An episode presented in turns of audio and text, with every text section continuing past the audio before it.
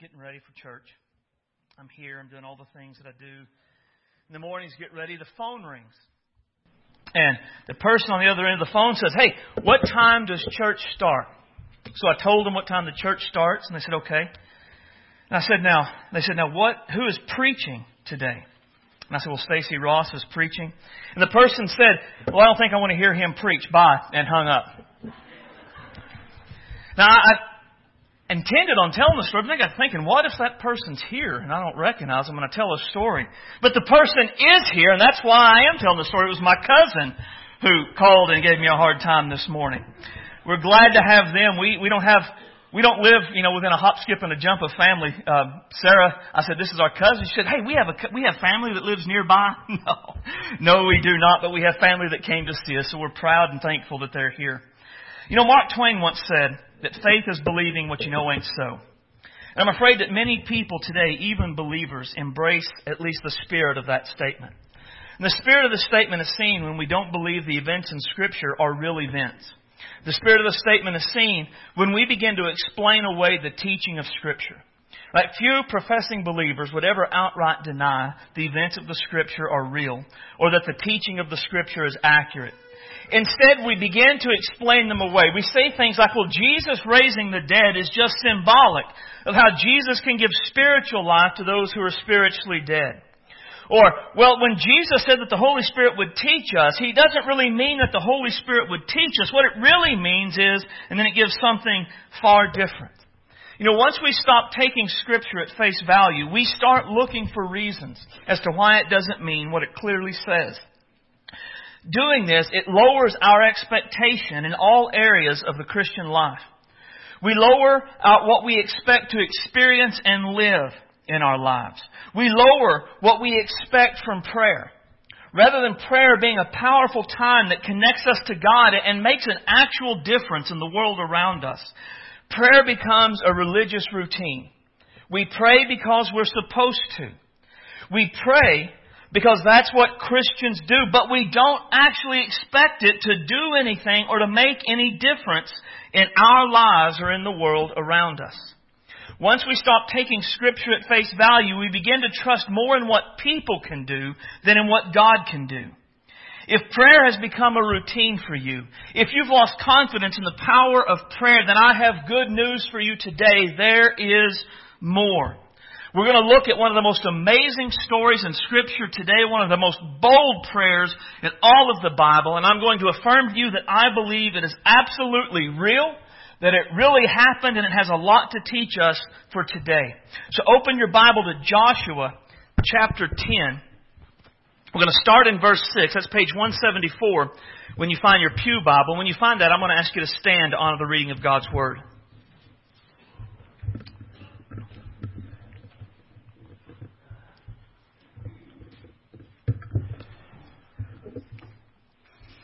Joshua 10 and 6 says, The men of Gibeon sent to Joshua at the camp of Gilgal, saying, Do not forsake your servants. Come up to us quickly and save us and help us. For all the kings of the Amorites who dwell in the mountains have gathered together against us. So Joshua ascended from Gilgal, he and all the people who were with, of war who were with him, and all the mighty men of valor. And the Lord said to Joshua, Do not fear them, for I have delivered them into your hands. Not a man of them shall escape or shall stand before you. Joshua therefore came upon them suddenly, having marched all night from Gilgal. So the Lord routed them before Israel and killed them with a great slaughter at Gibeon and chased them along the road that goes to Beth Horon and struck them down as far as Azekah and Makkedah. And it happened as they fled before Israel and they were on the descent from Beth Horon that the Lord cast down large hailstones from heaven as far as Azekah and they died. There were more that died from the hailstones than the children of Israel killed with the sword. Then Joshua spoke to the Lord in the day when the Lord delivered up the Amorites before the children of Israel. And he said in the sight of Israel, Sun stand still over Gibeon, and moon over the valley of Ajalon. So the sun stood still, and the moon stopped, till the people had revenge upon their enemies. Is this not written in the book of Jasher? So the sun stood still in the midst of heaven, and did not hasten to go down for about a whole day. And there has been no day like that, before it or after it, that the Lord heeded the voice of a man, for the Lord fought for Israel. Title of the message this morning is I can be bold in prayer. Let's pray. Or I can pray boldly. Father, we love you today. You are great and awesome and worthy of our praise and worthy of our devotion. Father, we thank you for all that you've given us and all that you have done and promised for us in our lives. God, we live in a world that does pretty much assault our faith on a daily basis and makes it at times difficult to take your word at face value. Your word has lots of amazing stories and speaks of your greatness and your power in very plain ways. And God, we don't often see that as much as we would like. And things like that, they assault our faith and they cause us not to hope in your greatness and in your power and in what you can do. But God, today we come with a desire. A desire to Lord, to just take your word at face value. That when it says that you did something, that we would say, God did it. That when it says you can do something, that we would say, God can do it. And that this would inform the kind of prayer life that we have. That we would pray boldly. And that we would pray often. And we would pray with an absolute expectation that our God is going to do something. And that our prayers make a difference. That they make a difference in us and they make a difference in the world around us. Father, let your Holy Spirit come today. And let Him help us to lay aside the cares of life that we may have brought in, that our hearts and minds would be centered upon you. Father, let our hearts be good ground. Give us ears to hear. Fill me today with your Holy Spirit and let me speak your word in your ways for your glory, God. Do what you want done. Strengthen us and encourage us and challenge us and lift up our eyes to see the greatness and the glory of our awesome God. We ask in Jesus' precious name. Amen. You may be seated. Now, if you're not familiar with the book of Joshua, the book of Joshua is about the, con- the Israelites' conquest of the promised land. God led them into the promised land and they were basically just to kill everybody. They weren't to make any alliances with anyone and they were to conquer the land and dwell in it, a land filled with milk and honey as the Bible said. Now, as they went into the land, though, they didn't always do exactly as God had said, and they did make an alliance with a group of people called Gibeonites.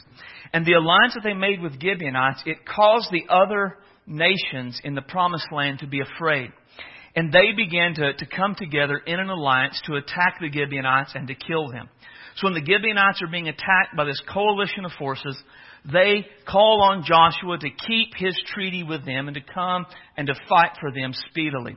So Joshua does what he said he was supposed to do. He goes to them. He begins to fight. God rains down hailstones upon them and they're winning and they're having a great victory. But then suddenly the sun starts to go down.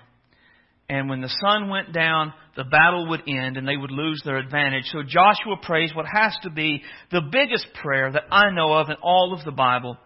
And it says that in front of all Israel, which I think is a huge thing, in front of all Israel, he cried out, Sun, stand still. Now, that's a big prayer, right? I mean, wouldn't you agree? That's a, that's a huge thing.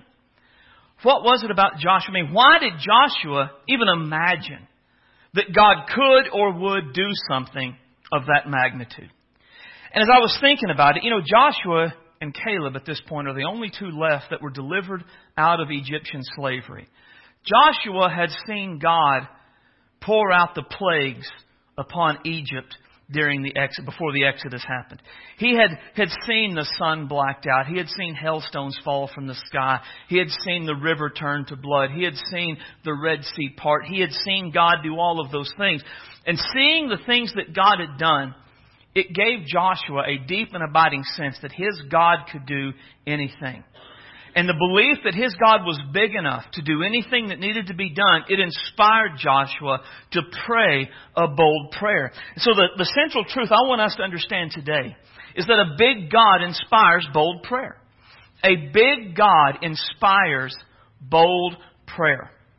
Um, we'll, we'll, talk about it more, but I, I, I'm convinced that in a lot of ways, our prayers reveal what we really believe about God the magnitude of our prayers, they reflect the bigness of how we uh, of God in our mind. So if we're going to, to believe in a big God and we're going to pray bold prayers, how do we do that? Uh, we learn some principles from Joshua. The first is to be audacious in prayer. Right? To be audacious in prayer. Again, we, we come to Joshua here, and there's several things I, I want to point out about this prayer. Right? It is a prayer of necessity. The sun is going to go down, and, and with no like night vision goggles or anything like that, the Amorites are going to escape. At this point, the Amorites are being defeated. They're demoralized. They're confused. Hailstones are killing them. I mean, it's just a bad day for them. If they get in the night and they get a chance to, to regroup, it'll be a different battle tomorrow. So it's a prayer of necessity that Joshua prays. He's not just like, what's the coolest thing I can imagine God doing? There's a great necessity for this. Another thing that I think is important to see that to me stands out, and, and one of the reasons I say this is an audacious prayer, is that he says it before the children of Israel. Right? So Joshua, this isn't a secret prayer that Joshua is praying. Joshua is the leader of the nation. He is the general in charge. And basically the picture this gets me is they're fighting, he's up front, and then he stops and hollers at the sun for the sun to stop. Right? I mean, that's huge.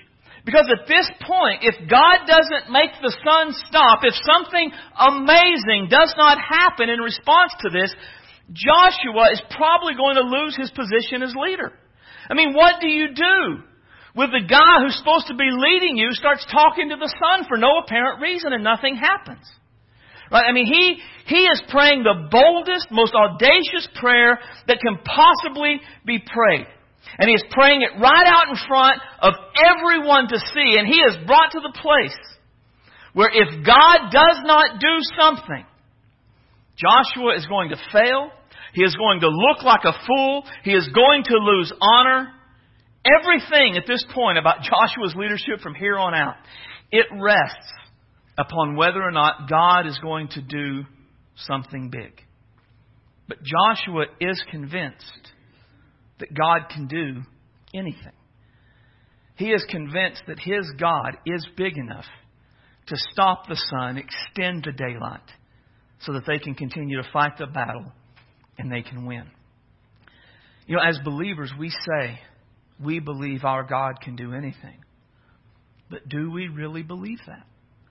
I mean, do our prayers reflect that we believe our God can do anything? How many of our prayers are so big that when they're answered, the only thing that can be said is, it was God? How many of our prayers are so audacious that if God doesn't do something, what we're praying for will not happen? Would it be fair to say, in many cases in our lives, our prayers are not really big things? Our prayers often reflect more things that will happen anyway whether God supernaturally intervenes or not. What, what does what does that kind of a prayer life say about our view of God? And then if you take that with James, James 4 2, James says, You have not, because why? Because you ask not. I mean, have you ever just thought about all the stuff God could have and would have done in you, through you, and for you, but He didn't do simply because you didn't pray for it. A couple of years ago, in my reading of James, it was just something that got in my head, and, and, I, and I began to realize my prayers did not reflect a God who could do all things. And there were a lot of big things that, that I didn't pray. And I began to wonder I, I wonder if I'm missing out on things that God wants to do and would do in me, through me, and for me, but He's not going to do because I'm not asking. So what I what I determined to do is I just decided then that I'm going to be a guy that believes God for too much as a guy who believes God for too little. I mean, if it comes to believing that God can, I'm going to say He can. Doesn't matter what it is. I'm not going to, if you come to me I'm not going to give you reasons why God doesn't do that anymore. I'm not going to tell you that something like that is not likely to happen. I'm going to tell you to pray and believe and imagine how great and how awesome your God is. But we, as believers, we need to be audacious in our prayers. And there are good biblical reasons for this. Right? There are sound reasons for us to do this besides the fact Joshua prayed for the sun to stand still. Right? For instance, God wants to bless us.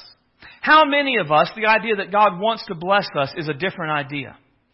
How many of us maybe have the idea that if we want things from God, we kind of have to twist His arm. And we kind of have to find the right words and just the right promise and just the right thing. But what if I've told you? And what if I could promise you that God actually wants to bless us in our lives? Right? And I, can because of what Jesus said. Jesus said, What man is there among you who if his son asks for bread will give him a stone?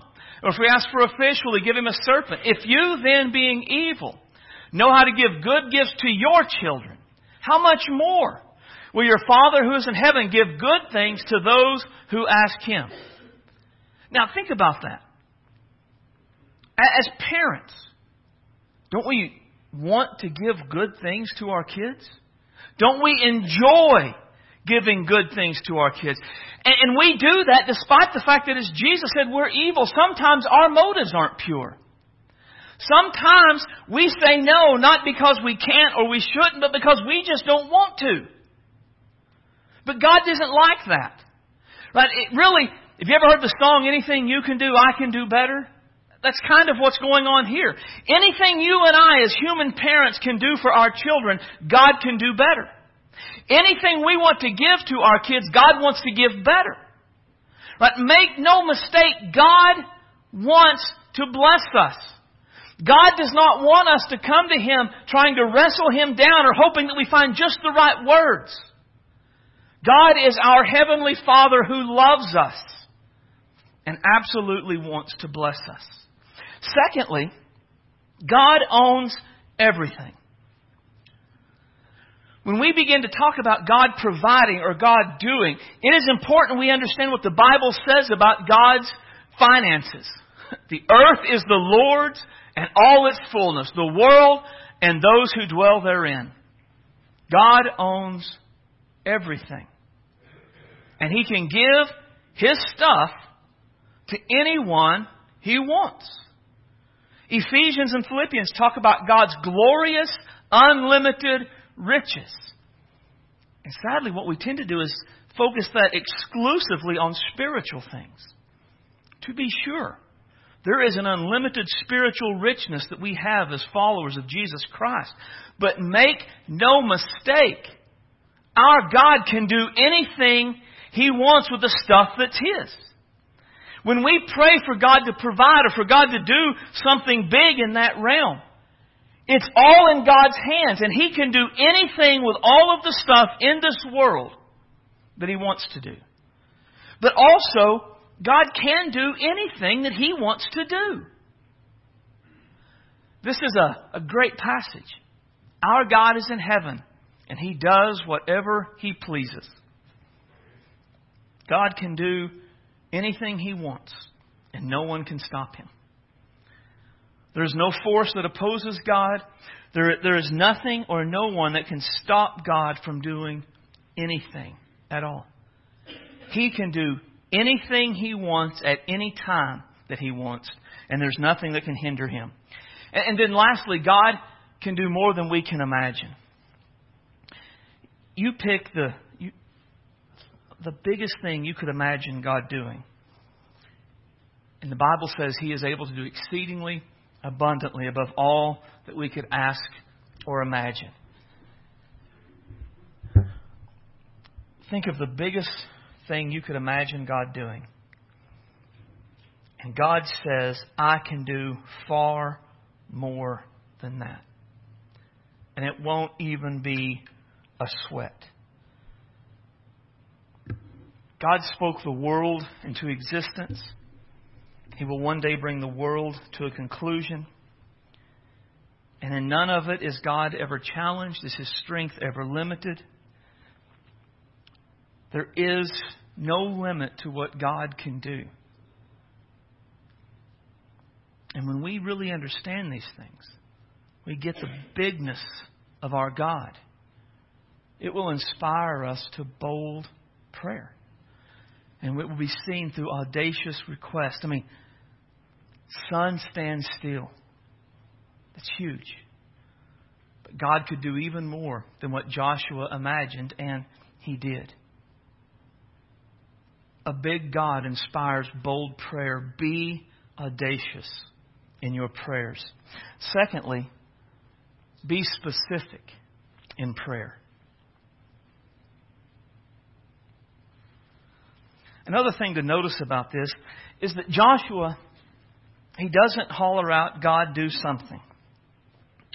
Joshua is very, very specific about what it is that he wants God to do. He wants God to supernaturally extend the length of the day so they can continue to fight the battle. Many times we are guilty of praying what, what I would call generic shotgun prayers. And I think we're all guilty of this at one point or another. In generic shotgun prayers, we, we say things like this God bless Bob. Now, God blessing Bob, well, that's a good thing, right? But, but that's still kind of a generic thing. What does that mean? In what way should God bless Bob? If God answers that prayer, what will it look like in that situation? How will Bob be blessed? How will he know it was God?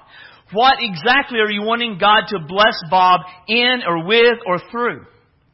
Or we say, God be with Bob. Which is an interesting prayer since our God is omniscient or omnipresent. He's everywhere, so He is for sure with Bob. And typically what we mean is we want Bob to know that God is with him. But again, what does that mean? If Bob is aware of God's presence in his life and his circumstance, what does that mean? Will it encourage him? Will it strengthen him?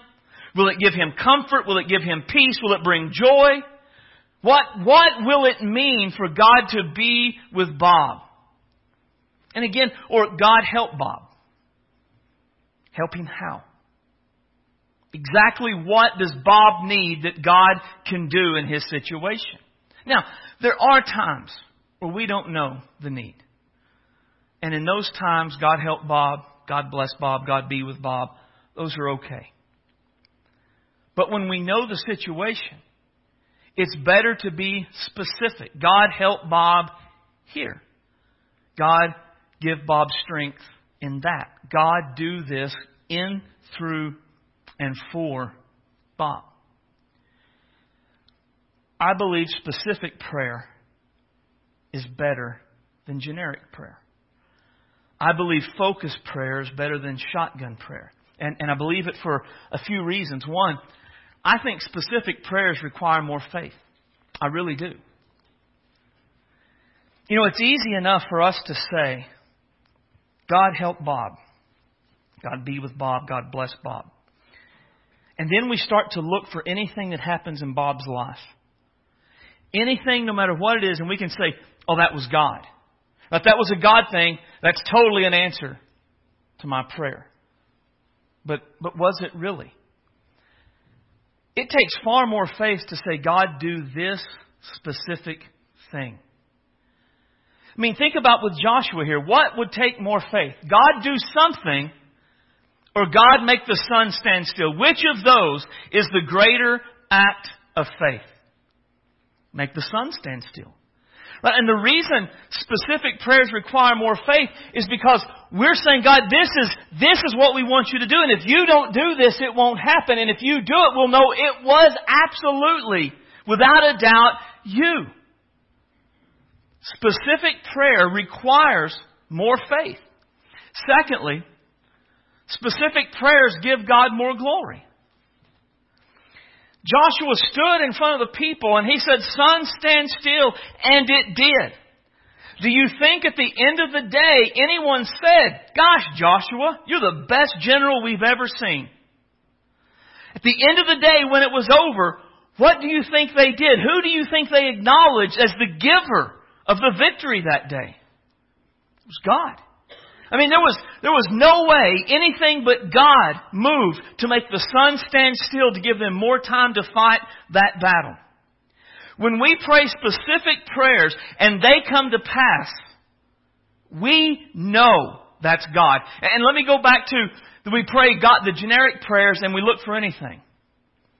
Let's just be honest, right? It's just family here today.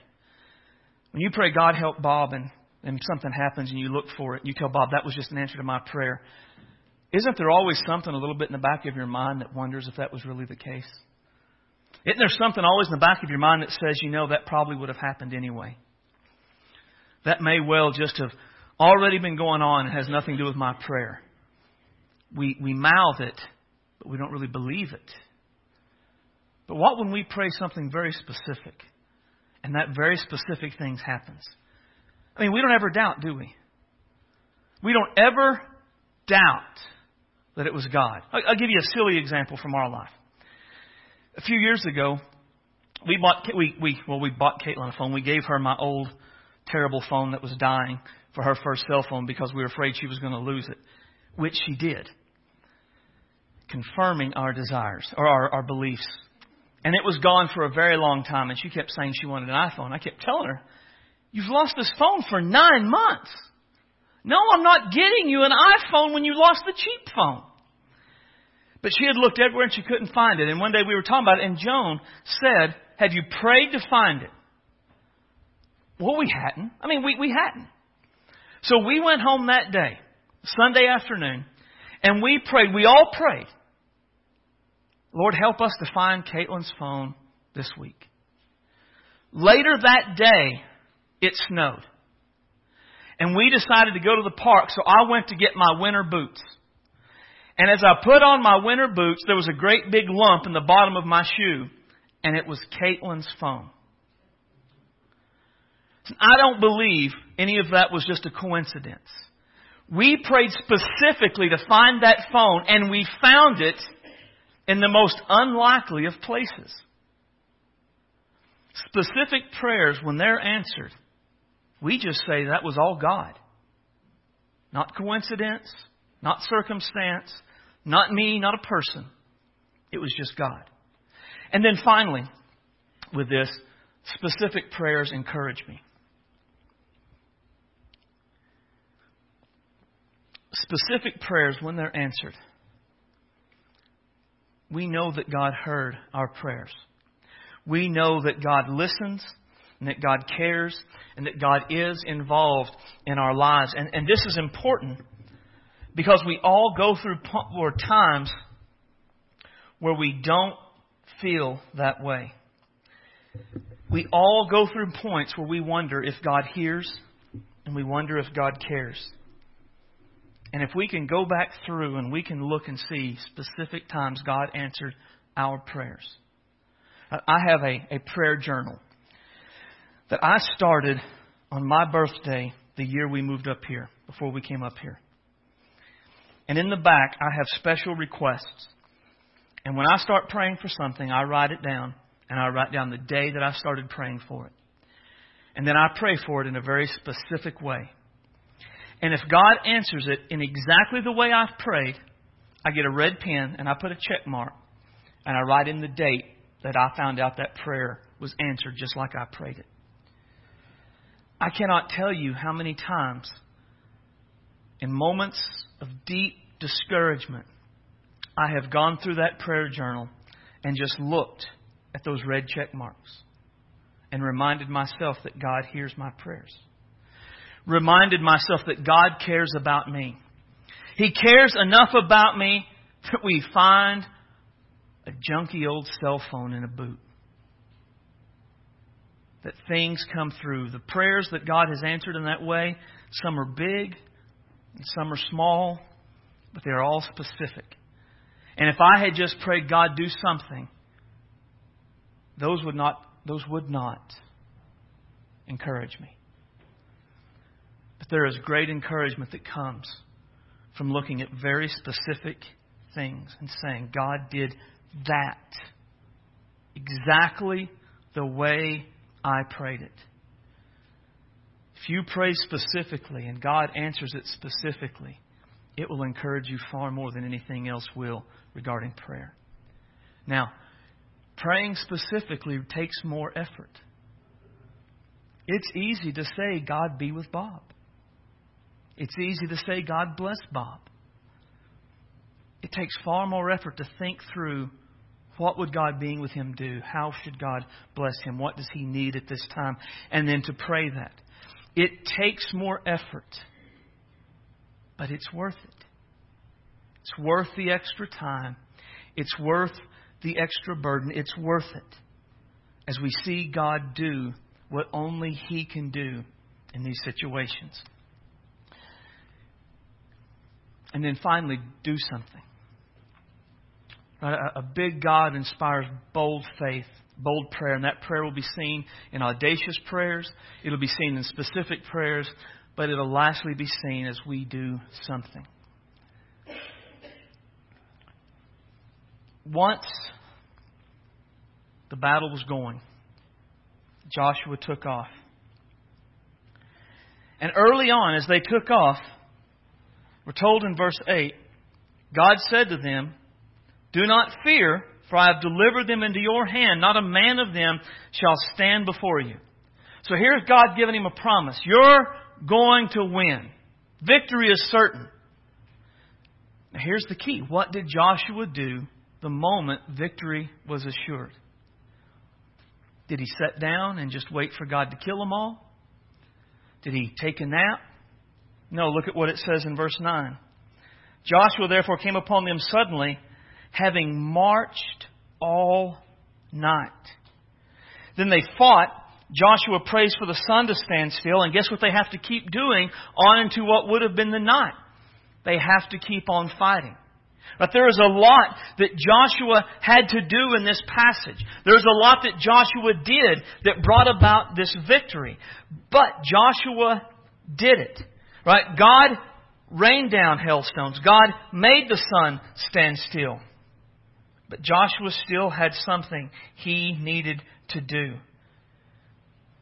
Joshua knew that there were things that needed to be done that only God could do. But he also knew there were things that he could do in this time and He would do those things. I don't believe it's going to be much different in our lives. I believe absolutely we should pray audacious prayers. And I believe we should pray specific prayers. But these kind of prayers, they don't free us from doing what we can do while we wait.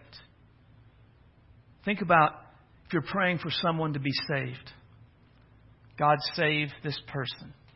God help them. God heal them. God deliver them. Okay.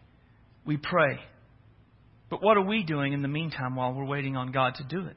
Are we, are we preparing ourselves to be able to share the gospel with them? Are we ensuring that if they ask us, why do you go to church? We can give them a better reason, and that's what we've always done. Are we studying the Bible so that when they say, hey, why do you believe this? We can give a Bible answer to the questions they have. Are we doing our part? Or what if you have financial problems and you need God to provide in a big way? Certainly pray for God to provide. But what about looking at a budget? What about seeing where you're overspending? What about looking at things that you can cut out to help you save while you wait on God to provide? But what, what about if your marriage is struggling and you're praying for God to save it? What about looking to see what you can do to be a better spouse so that you can meet the needs and you can be sure you're not the source of the conflict? See, in all the things like this, prayer and a audacious prayer and specific prayer. This isn't we pray and then we sit down and, and, and we don't do anything. We pray believing God's going to do what only He can do, but understanding that in many cases, there is something that we can do in the process, and therefore we should do it. You know, we, we pray for Elizabeth to be healed every single day. But we still give her her medicine. We still take her to the doctor. Right? We're waiting on God to do what only He can do. But while we wait, we do what we can do. And it's always that way. Pray for God to do huge, enormous things. But as you wait, what can you do to be a part of the process? Now, keep in mind that as we do it, it's not like we pray and then we do it and then it's like, well, we actually did it, but we're going to say it was God. Right? Because that's not what happened here. They went and then the Lord routed them before Israel and killed them with great slaughter. And he rained down hailstones. Verse 11, there were more who died from the hailstones than the children of Israel killed with the sword. Right, now God did an amazing thing in this midst. Right, and it was only God, because here's what I'm going to tell you I think I see from this. I don't think the hailstones rained down indiscriminately, killing Israelites and Amorites alike. I think they were like sniper guided missiles. And Amorites were taken out and Israelites were missed. I don't see it being a God thing when He's killing His own people with hailstones. So, as the hailstones are coming down and striking the Amorites, they're fighting and they're doing what they can do, but they know that is God. And then Joshua prays for the sun to stand still, and it does, but they continue to fight, but they know it is God. And even in verse 14, said that the Lord fought for Israel. And here's what happens. When, when we have this view of a big God and it inspires bold prayer, we pray audaciously, we pray specifically, and then we do whatever it is we can do. But as we do what we can do, God does more than we can do. God always does far greater than we do on anything and everything He works with us in. There is always more that God does than we do. And when it's all said and done, we know it was far more than we could have done on our own. And we say this was absolutely a God thing. Doesn't mean it was easy, and it doesn't mean it was quick. But when it's all said and done, God absolutely did something amazing in me and through me and for me. When, our, when we believe our God is big, we pray bold. And then we take action. We do what we can do. So, uh, as we close, just some questions. Let me ask you how big is your God? I mean, probably you have something you're burdened about right now. Something in your mind you, you need a sun stand still type of moment to happen in your life. Let me ask you do you really believe your God is big enough to handle that need? Can your God deliver your child? Can your God save your marriage? Can your God fix your finances? Can your God do what only you can do? Or only, only you can do, only He can do. Is your God big enough to do a miracle in this situation? Secondly, how specific are my prayers? I mean, in this situation, are you just praying, God, do something? But what? What is it that needs to be done so that when it's done, you can say this was, this was just God? There's just no way it could have been anything else but God. How specific are your prayers about your sun stand still moment that you need at this time? And then the last one is what are you doing? What actions do you need to take? What are you doing while you wait on God to make the sun stand still? Because make no mistake, there's always something we're supposed to do. I wish, I would love, I would love to tell you Bible teaches us that we should pray big and we should pray specific and then we just sit down and rest and wait. But it doesn't. I mean, even in the times where the Bible says to wait on the Lord, the waiting on the Lord is not passive. It's active. You, you do something. Joshua prayed and then he fought all through. Even I was reading yesterday in Acts. Peter was trapped in prison And the church, they prayed big prayers for God to do it. I mean, they, they were praying for God to deliver. They were seeking the Lord. There's, there's always, always something we're supposed to do in the meantime. What is it? What actions are you taking as you pray and as you wait? I believe, and next week we're going to finish this series. And, uh, and the title of the message next week is simply I Can. And here's what it's about. Too often we, we do try to find ways the Bible doesn't mean what it says. And when we do that, we see the things the Bible says we're supposed to do, or the Bible says we're supposed to be, and we say, I can't. Or we say, boy, that's just going to make my life miserable. And in all honesty, that's not right. Jesus said he came to give us life and life more abundant. Paul said we're to rejoice in the Lord always. And again, I say rejoice. Jesus said that there are certain things we do so that our joy would be full. He had taught us that our joy would be full. Jesus said that we can do all things through Him. There's absolutely nothing that this book tells us to do that we can't do. There's absolutely nothing this book tells us to do that doesn't bring joy into our lives. There's nothing this book forbids us from doing that isn't a part of the abundant life Jesus came to give us. For most of us, our mindset needs to completely shift. And rather than saying, I can't, to say, I can. I believe with all my heart, story we read today, it actually happened. There's a great big battle commander of God's army called for the sun to stand still, and it happened just exactly like that. And I believe that we serve a God that is the same yesterday, today, and forever. The God who made the sun stand still then can absolutely do anything and everything that needs to be done in our lives today. Don't try to explain it away. Don't try to rationalize what it could mean. You just take God at face value and say, I believe. And let the bigness of God inspire you to pray bold prayers. Be audacious in your prayers. God can handle it. Be specific in your prayers. God can do it. And in the meantime, do what you can do. Look for God to do exceedingly more. Let's stand as our musicians come forward.